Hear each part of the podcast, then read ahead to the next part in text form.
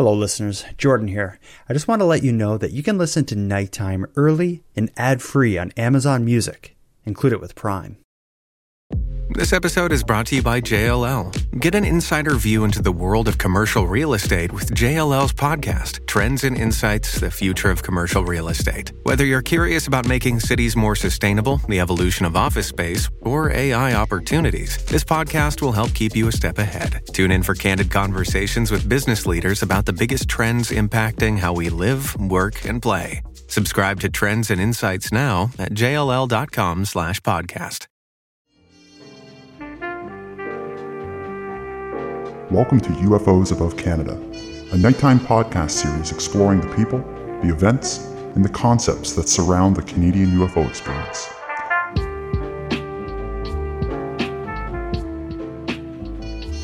Hello, listeners, and welcome to the next installment in the Nighttime Podcast's UFOs Above Canada series. In tonight's episode, I got something really special for you. As has been made clear time and time again in this series, conversations around sightings of unexplained objects in the sky tend to lean heavily on the account of the person or people who saw the object. Sure, we may have the grainy photo or blurry video here and there, but they never seem to hold much water. It's the eyewitness accounts that I want to hear about.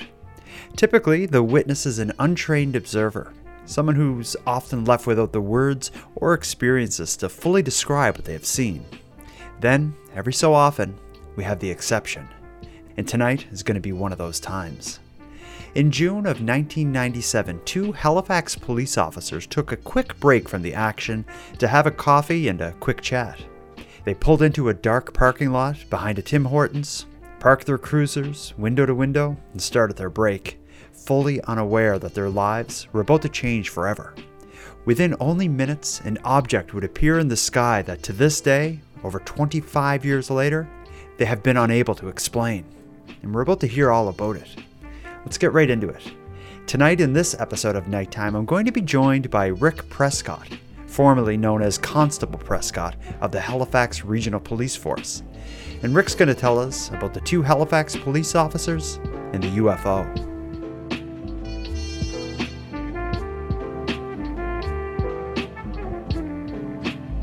Rick, I'm so happy you can be joining me from afar. The story we're going to be discussing takes place in Nova Scotia, but uh, we're, we're talking uh, with a great distance between us. You're no longer in Nova Scotia. Where are you at now? Right now, I'm about an hour northwest of Chicago, in, a, in a Henry, Illinois. Okay. Uh, Nova Scotia still holds a, a special place in your heart. Do you miss it here? Oh my God there wasn't a part of that province that I didn't know like the back of my hand. Sydney to Yarmouth. Mm-hmm. I fly the area. I hunted the area. I lived outdoors there. Just Nova Scotia is the best place I ever lived in in my entire life. It's phenomenal. Amazing. It's still home.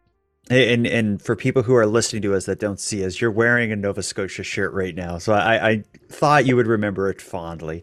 Uh, but Let's talk a little bit about your time in Nova Scotia and specifically your history in policing. I found some old photos of you from, I think, either the late 80s or early 90s, where you were working at the time for the Dartmouth uh, Police Force, which, of course, doesn't exist anymore. But maybe tell me a little bit about your history in policing in Nova Scotia. I came to Nova Scotia in about 1980 or so, uh, getting out of the United States Marine Corps I married a girl from Nova Scotia. She was a school teacher.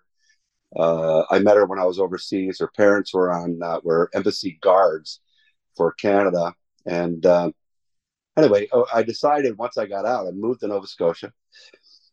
Went to St. Mary's University, got my degree, and uh, then pursued policing. For some odd reason, it was just a part of my personality click.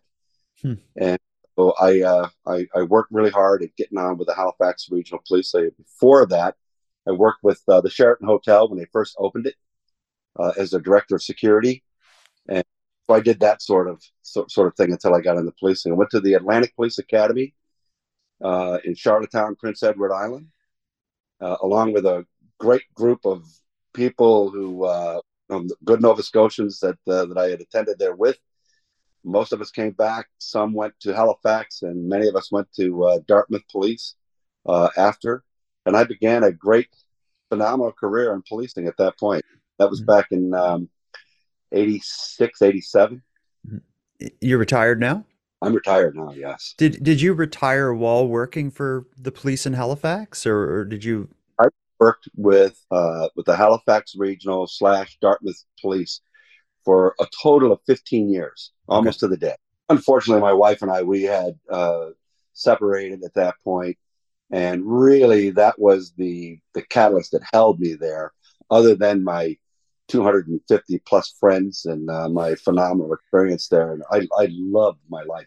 Mhm. And now let's talk about during the '90s when you're working as a police officer in Nova Scotia, in in the Halifax area, in Dartmouth area. Well, sir, what were you doing? Like, were you an investigator? Like, what what kind of stuff were you doing in Halifax in that era?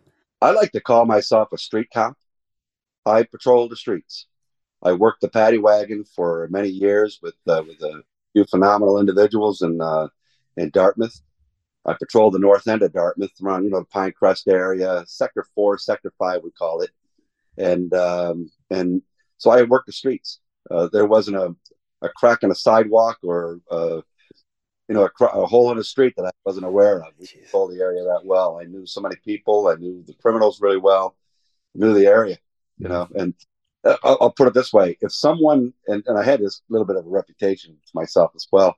If somebody was committing a, a nasty little crime, uh, for example, a couple of guys decided to, to shoot up a, a donut shop. Now, ironically, it's a donut shop, and don't hold me to this, okay? Because I know what police reputate, blah blah. You know, the police because it was a donut shop. It wasn't the reason why I went after them. But I told my my sergeant, just hey, just leave me alone for the day, and uh, I'll have these guys by four thirty this afternoon. And they were hiding in the woodwork, and that's what I did. I worked the north end uh, and found them, and by four thirty in the afternoon, we had them in custody. Wow. Uh, working as a street cop in the 90s in Dartmouth, man, you must have some stories. About one hundred one thousand of them. Uh, so I guess the type of crimes that you would be investigating or working on i as a street cop in that era would be like break and enters, assault, theft. Would that be like, a, you know, that kind of crime that you'd be focused on primarily, would you say? Well, we were involved. We were involved in any in everything.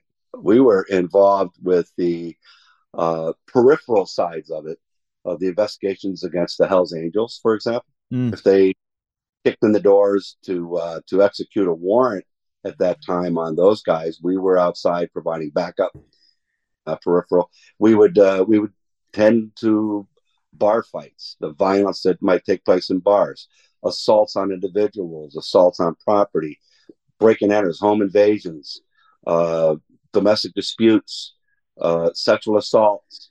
We we had done wow. It, it's amazing what police officers see in their lives. I, I can tell you that right now. It was a it was a uh, we we saw the downside of of of that incredible community, Mhm. and what was really neat about it, we all we were also part of the uh, the rumor mill So yeah. it's- going on just about at every level. Yeah. Yeah. Um, speaking of like, you know, you see everything as a cop, that that kind of is a good segue into our discussion because we're going to be talking about some unexpected things you saw. But be before we get to that, when you're working as a street cop in Dartmouth, uh, you're in your, you know, paddy wagon or cruiser or whatnot. There's not always activity. There's going to be periods of time where there's probably not a lot going on. What would a police officer do during that downtime? Like we talked uh, just briefly there about the reputation of coffee and donuts, but let's say there's not a call coming in. How do you pass that 45 minutes in the middle of the night? Well, I can say this: uh, during our time, for the most part, we would patrol the streets. We would patrol, show the flag, we call it, to deter crime. So there wasn't a street or, or alleyway or what that we didn't drive through to show that flag during that time. But from time to time, if it was really super busy, if it was crazy, and uh, you know you're, you're pretty tired from answering all the calls, we do our reports during this free time. Uh, we would do, you know, just. But every once in a while, we would say, "Hey, hey, man, let's get together for a coffee. Uh, What do you want? A coffee, tea, what?" And we would uh, drive side by sides, put our cars driver drawer to uh, driver door, and roll the window down, shoot the breeze for about 15, 20 minutes, and then carry on. We just have our coffee and tell the war stories, tell a bunch of jokes, and uh, uh, tease each other, and, and just move along. Yeah. You know, so. So uh, on that point, tell me about Rob Furlong. I get my understanding is uh, based on even the photos that I found of you from that era. You, you, must have worked together for a while. You consider him a coworker, a friend. Who's Rob Furlong to you? Oh my! Well, it wasn't just Rob; it was the entire platoon. Mm-hmm. We knew each other to the point where, you know, we knew each other. We we would socialize at each other's homes. We would party together. We would, uh, you know, we'd go to the beach together. We'd fish together we did a lot of things uh, as as a family. So the the tightness of I mean, our, our, our spouses knew each other. Um, so, but in I can say that with with Rob Furlong, he is a, a not just a good friend. I consider him like I do like several of the other individuals in my platoon, my brothers, mm-hmm. my sisters, because we had female officers as well, and they were we were tight. Mm-hmm. So um, Rob and I, we worked the North End primarily together for, I would say, the vast majority of the time I was on the police force. Wow. So we got to go with each other really well. Mm-hmm. So we, it was not uncommon for Rob and I to get together car to car, share a coffee, and uh, and and you know his sense of humor really turned the darkness into a hilarious light. Yeah. So uh, uh, we we get together from time to time and just uh, just shoot the breeze. And, mm-hmm. But um, you know, even even when I come back to Nova Scotia these days to visit, I won't pass through the area without dropping in on uh, Rob and his and his wonderful family. Oh, wonderful. Uh, well, the reason we introduced Rob is because he plays a part in this story. He's a witness of the same thing you were a witness to. So, why don't you tell me about that night in June of 1997? You, uh, yourself and Rob, I believe, planned to meet up for that kind of window to window coffee chat, uh, and that's kind of where this starts. So maybe tell me the story. Well, it was a it was a very busy night. It was a night shift. Uh, I just remember it just being chaotic, and finally, for some odd reason, right around one o'clock in the morning, the uh, the tap turned off. It just got very quiet. So we said, "Okay, let's take this this moment, catch our breath a little bit." And so Rob and I we met at the Tim Hortons up in uh, the Burnside Industrial Park. It's it's within our area of patrol. So what we did is uh, I grabbed us a coffee, and we went over. If you go behind um, Thorndale Drive, that area, I suppose, but there is a, a large field overlooking the 111 highway. Uh, the power lines are back there, and there was a trail, a, a little road trail back there that uh, that's primarily used by the uh, electrical services when they when they survey the power lines and so on. So um, our Nova Scotia Power. So we we went back there, uh, not far from the power lines. We could oversee the area. We were in an area where we were safe. Um, if they gave us a call, we can get out of there very quickly and go answer that call anywhere, anytime, quickly, within a minute or two. So we were in a really nice strategic location. It was dark and it was an amazingly typical i won't say typical it's not a, like, like it all the time but it was one of those amazing starry nights where you, you could almost see the the the milky way at its finest. And it was one of those type of uh, evenings uh, when while we parked there. So we parked you know window to window and started shooting the breeze. I gave him his uh, his, his coffee and uh, and away we away we went with our conversation. So sharing horror stories about the night, just catching up and enjoying kind of like a little bit of a, a break from the chaos of the prior few hours, and also the the area that you're describing for people who haven't been to Halifax uh, in in this part of the this part of the province, you're kind of on like the outskirt of outskirts of the city, I guess, near the near the edge. So the so the sky would be a lot darker than it would be there than it would be in say downtown Halifax or even you know closer to downtown Dartmouth. So although you are in the city, you're kind of uh, just on the cusp of being out of the city. So I, I, think that's just relevant in describing how clear the night sky would be in Burnside versus downtown Halifax. So you're there relaxing, sh- shooting the breeze, having coffee. When does when does it start to get weird? What happens? Excuse me. We're just shooting the breeze, uh, catching up, you know, stress relief, and And while I was talking to him, uh, the vantage points that I I'm, I can see, I can almost see the magazine hill. I can see the Bedford Basin, the entire Bedford Basin. You can see the West End, Halifax, Bedford area over the basin itself. Uh, off to my left, around I would say eight o'clock to me at that point was the uh, the the the MacKay Bridge. Uh, the 111 highway right behind me. So I, I was at a really good advantage point see what's going on around me. But but um, and and as you said, uh, it, at that part of the you're not going to get the effects of the street lights uh, blocking the view of the stars and everything. So I could see the stars quite well. Well, at that point, I was looking at Rob and, and I saw something out of the corner of my eye or peripheral vision, uh, something move in the sky. and it made it's not uncommon. That is an area where lots and lots of planes come flying through. You know the area. Uh, planes come from New York, from Europe, from everywhere, to, from Gander to fly in that same flight path to head toward the Halifax International Airport which is, I believe, at that vantage point, if, if I'm correct, uh, is about northeasterly to us, to where, where to that vantage point. And so, but anyway, something moved, and it wasn't that something moved; it was something that was disappearing. The stars were disappearing behind something that was a mass that was incredibly large. Rob says that the thing was only um, a few hundred, about a hundred yards wide. My perception was that it was about a mile wide. I'm looking over the Bedford Basin. I'm looking over in the probably the Fairview area of Halifax. It's lit up. And the stars above that area were disappearing behind this and then reappearing on the other end of it. So you tape out of it. And it was a huge, massive triangular shape. To that from that vantage point, all the way across that harbor, how wide is the is the Bedford Basin? It's over a mile. So, but anyway, I'm watching these these stars disappear behind this, and I mentioned to Rob. I looked right at him and says, "You got to see this." I back my car up. I get out of the car, and he's kind of giggling at me. Okay, what's going on? So he gets out of the car, and I was totally fixated at this point. I said, "Get over here!" And he walked in front of his car and I said, "What the heck is that?" And his his smile giggle. He looked at me. He goes, "I don't have a clue. I I have no idea what that is." And I went, "Yeah. How big is this thing? What?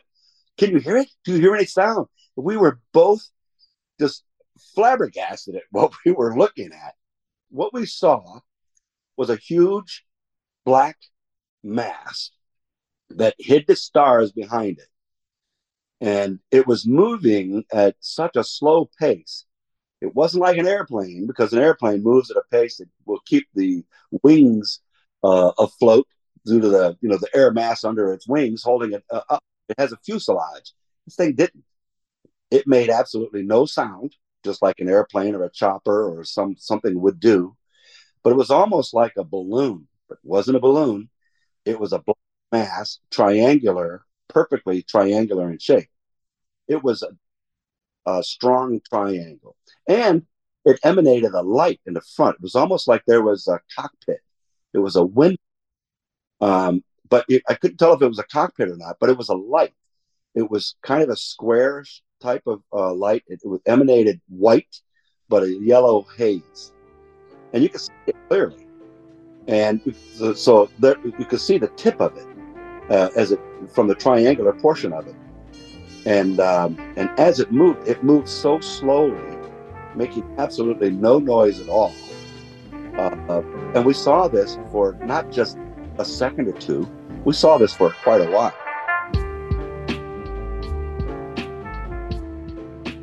This episode is brought to you by Shopify. Do you have a point of sale system you can trust, or is it a real POS? You need Shopify for retail. From accepting payments to managing inventory, Shopify POS has everything you need to sell in person. Go to shopify.com slash system, all lowercase, to take your retail business to the next level today. That's shopify.com slash system. Hey, it's Kaley Cuoco for Priceline. Ready to go to your happy place for a happy price? Well, why didn't you say so? Just download the Priceline app right now and save up to 60% on hotels. So, whether it's Cousin Kevin's Kazoo concert in Kansas City, go Kevin, or Becky's Bachelorette Bash in Bermuda, you never have to miss a trip ever again. So, download the Priceline app today. Your savings are waiting. Go to your happy place for a happy price.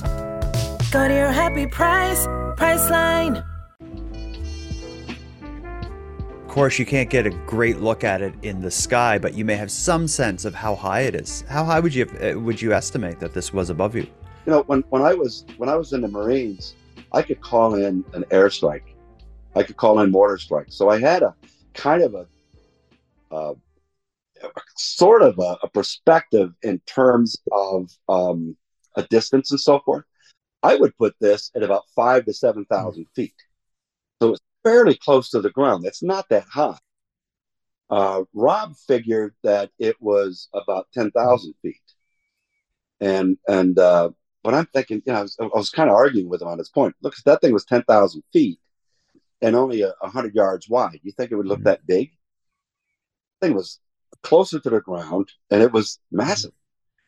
So I, I like I said, I would put this thing at, uh, at, you know, two kilometers about a mile in, in size. That's what I would wow. put this thing at. It was just incredibly large. Yeah. Then, as it passes over you, does it eventually just pass through the sky and out of your field of view? Like, how does this leave the sky above you? Well, um, it didn't actually pass right over us. It passed in our front trajectory from left to right. Mm-hmm. It wasn't directly above us. Mm-hmm. Um, and so what happened was I got on my cell phone and I called dispatch. And girl answered the phone. I said, uh, All right, need you to do me a favor. He goes, All right, Rick, what's going on? I said, I need you to call the Halifax International Airport, call the tower, and ask them if they have an aircraft coming in to land at the airport right now. So he goes, What's going on? I said, Just, I'll tell you later. Just ask Paul, please. So she gets on the phone and she did speak with the people at the tower. It's nope, we don't have any any planes in the sky.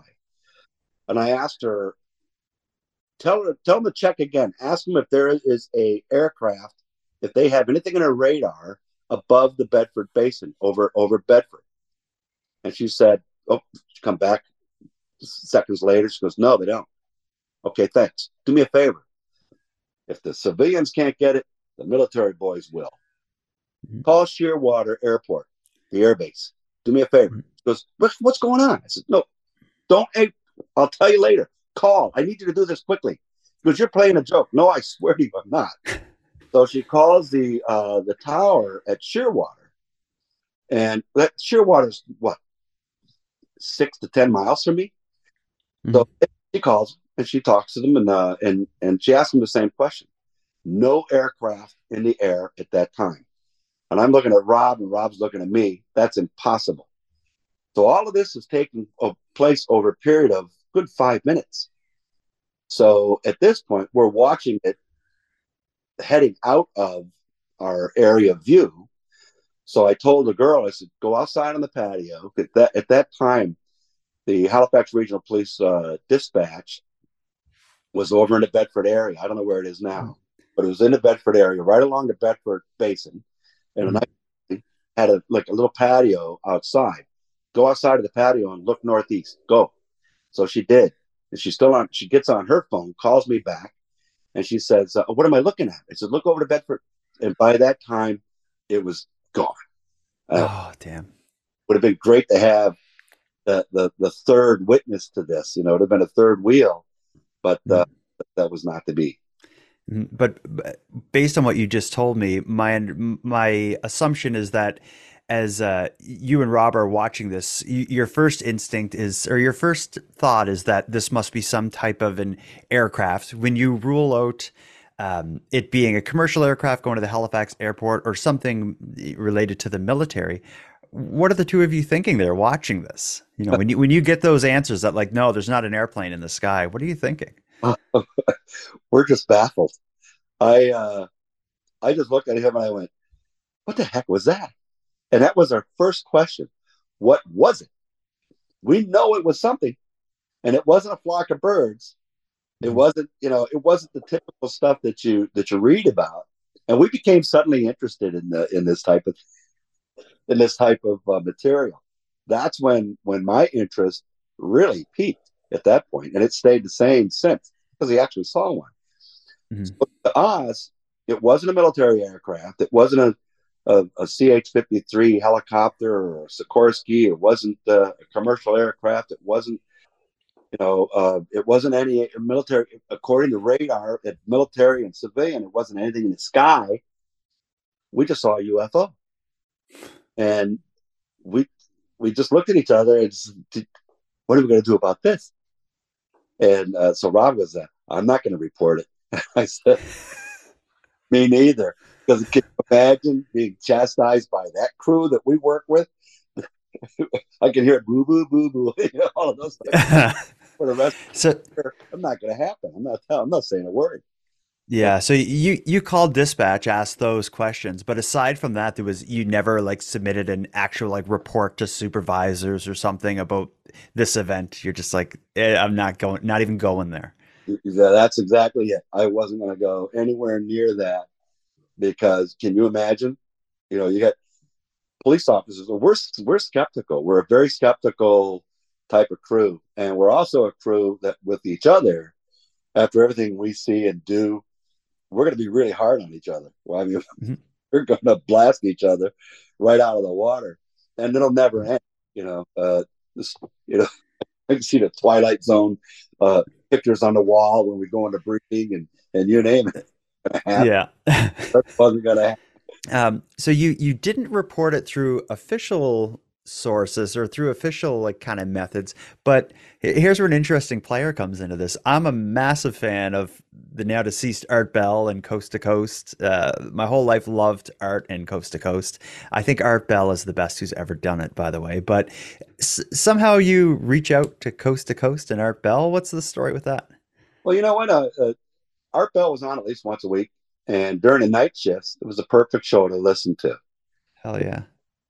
And what irritated me was uh, is being listening to Art Bell. You get right into the middle of a great story. Next thing you know, you're going on a call. Oh, you know. so had to get back to Art Bell. So I, I really did enjoy his, his show. And um, what what happened was the weekend came, and I jumped right on the computer on a Saturday morning and typed Art Bell a letter. Told him everything. Told him everything mm-hmm. described here and uh, and next thing you know, the following week, Art Bell's on on the air. He goes, yes, um, got a letter here, a very interesting letter from uh, from some people, they're police officers from Nova Scotia. That piqued my my. So I'm I'm trying to call Rob, but he's on a call. I'm trying to let him know, hey, we're going to be on the air here very soon. And um, so I never told Rob that when I when I typed the letter to Art Bell, I signed it Rob Furlong. so I threw him under the bus. yeah, I'd have done the same. oh, I know it was hilarious. so uh, anyway, Art Bell actually called Rob's home. Rob's wife answered the phone and whole Art, "Yeah, it's unfortunate. I'm listening to this on the radio. This was live." And he goes, ah, unfortunately, Rob is uh, is working right now. We can't talk to him. So when Rob came back from the call, I told him about what just happened. He goes, you gave him my name? well, yeah, I'm not going to give him mine. yeah. But, uh, but he did read my letter over the air. And, and I went, wow, man, that was, that was, uh, that made it on the Art Bell show. It was pretty cool. Does Monday at the office feel like a storm? Not with Microsoft Copilot. That feeling when Copilot gets everyone up to speed instantly? It's sunny again. When Copilot simplifies complex data so your teams can act, that sun's shining on a beach. And when Copilot uncovers hidden insights, you're on that beach with your people and you find buried treasure. That's Microsoft Copilot. Learn more at Microsoft.com/slash AI for all. I'm Samantha Cole host of the new season of Understood, the Pornhub Empire. Over the course of four episodes, I'll tell you how a horny YouTube knockoff in Canada came to dominate the porn world, only to shatter their cheeky reputation in a massive scandal. The Pornhub Empire is a new season of Understood from the CBC. Available now wherever you get your podcasts.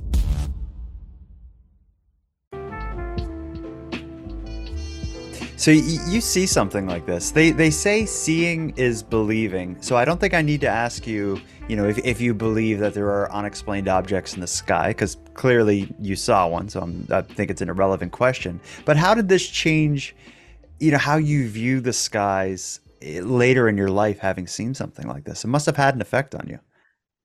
That it did. I, I have to tell you, man. It uh, when I go camping, you know, I'm out in the middle of the woods somewhere, and I stare at the sky. Always at full moon night, I'm out, and when I'm looking at the sky during the day, it's it, you know everyone looks at the sky for crying out loud. It's a beautiful day. You're going to look at the clouds, but when I look at the clouds, I'm kind of anticipating uh, that that there may be something that you can't get over it. After seeing that, I could tell you, I've heard this said before. I know what I saw.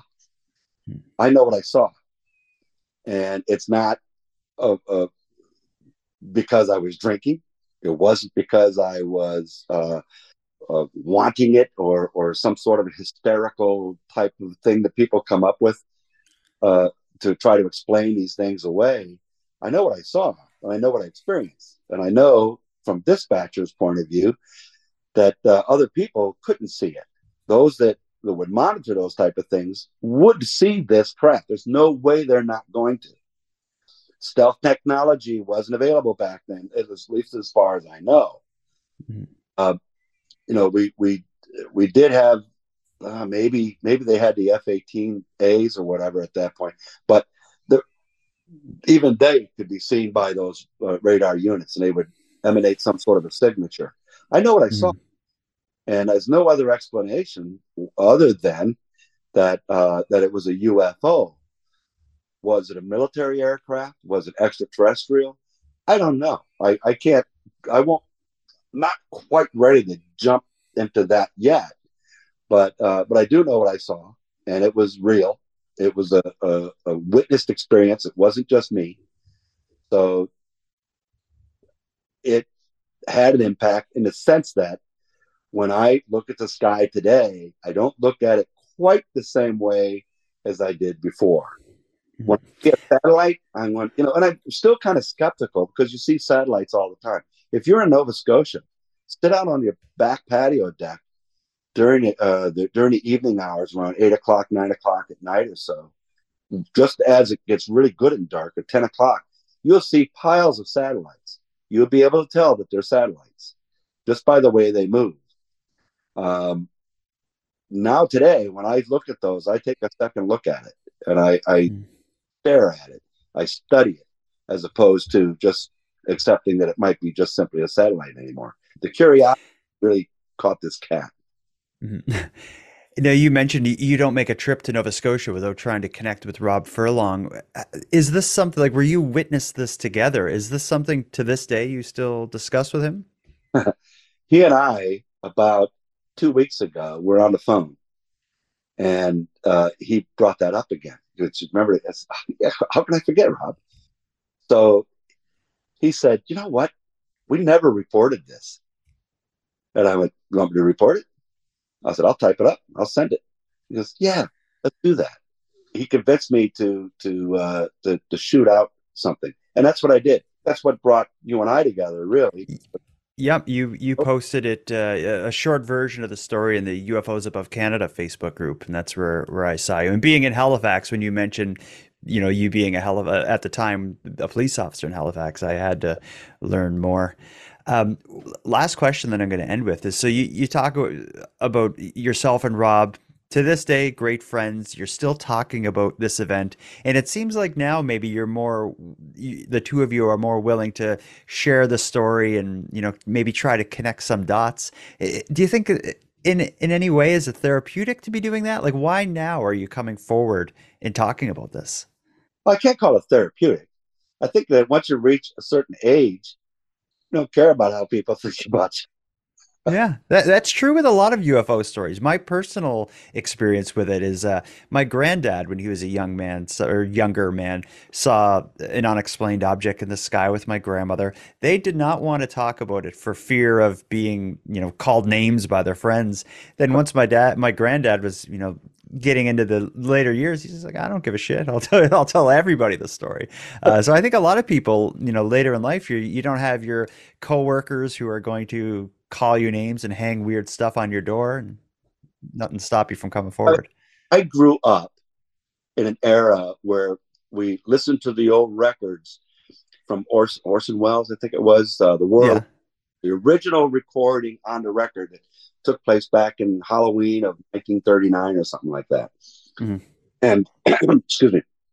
Um, so, you know, we, we, I knew as a child when I was by the time I was in seventh grade or grade seven that hey, you know this this type of thing is uh, uh, is an interest to the general population. People can panic and so forth. And uh, but even as a kid though, I was I was kind of skeptical when I remember one night it was a lady that we were with uh, was taking us to church, and we got out of her car at her home, or we were getting in her car at her home. She looked up in the sky and she sees a satellite. Now this was back in the '60s, she is freaking out. you know, oh my goodness, there's a there's a, a spaceship, and we're all of us kids are telling her no, it's a satellite. But why were we interested? Why why would we say it was a satellite back then? Because we were watching things like Friendship Seven go up into, into space with John Glenn, and NASA uh, was was very active during its time and so forth. Space Discovery we didn't freak out over these things. Uh, they did because they didn't grow up with that, but we grew up with it. So hmm. already at 10, 11 years old or whatever I was at that time, I was I was skeptical, if you want to call it that. I'm that's not the first thing I went to. Mm-hmm. So, but even at that night, even on that evening, it's not the first thing we went to. But what we were trying to do was figure out what it was. And I was looking at it from, you know, because I, I used to uh, be a member over at the uh, the Dartmouth Yacht Club. I had my own boat out there, so I took courses, and I knew what a navigational hazard was. And I figured this might be a navigational hazard because this is going right over the flight path, heading toward Halifax Airport.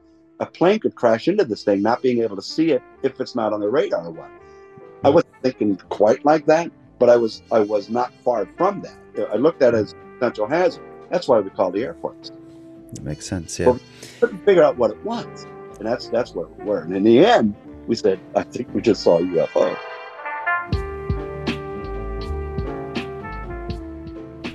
I want to thank you for joining Rick and I for this discussion. Now, let me start wrapping this up, but before I do, I'm going to give some thanks. First, a massive thank you to Rick Prescott for sharing his remarkable story with me and with you, the listeners of Nighttime. A shout out to Monty Datta for contributing the music for this episode. And lastly, but most importantly, a massive thank you to each and every one of you listening, as without your interest and your support, nighttime would be as pointless as it would be impossible. But with that said, keeping the show alive is and has always been an uphill battle. So if you want to help take a bit of weight off the show's back, the best way to pitch in is by subscribing to the premium feed. And on that topic, let me thank the newest subscribers Johan, Ashley, and Peg Thank you for your generous support. And for anyone else out there who's not currently listening on the premium feed, you can subscribe at patreon.com slash nighttime podcast. And if you're unfamiliar with what premium feed means, the premium feed is the spot where you'll get the episodes ad-free, two days early, and you'll get access to a full back episode archive. And one last thing, if anyone listening has a UFO experience to share, has any story ideas, wants to give feedback on the show, or would like to contribute a voice memo to be aired and responded to in an upcoming episode, you can do all that and more at nighttimepodcast.com slash contact. I hope to hear from you. But until then, take care of each other, hug your loved ones tight, and let me know if you see anything weird. The Nighttime Podcast is written, hosted, and produced by Jordan Bonaparte.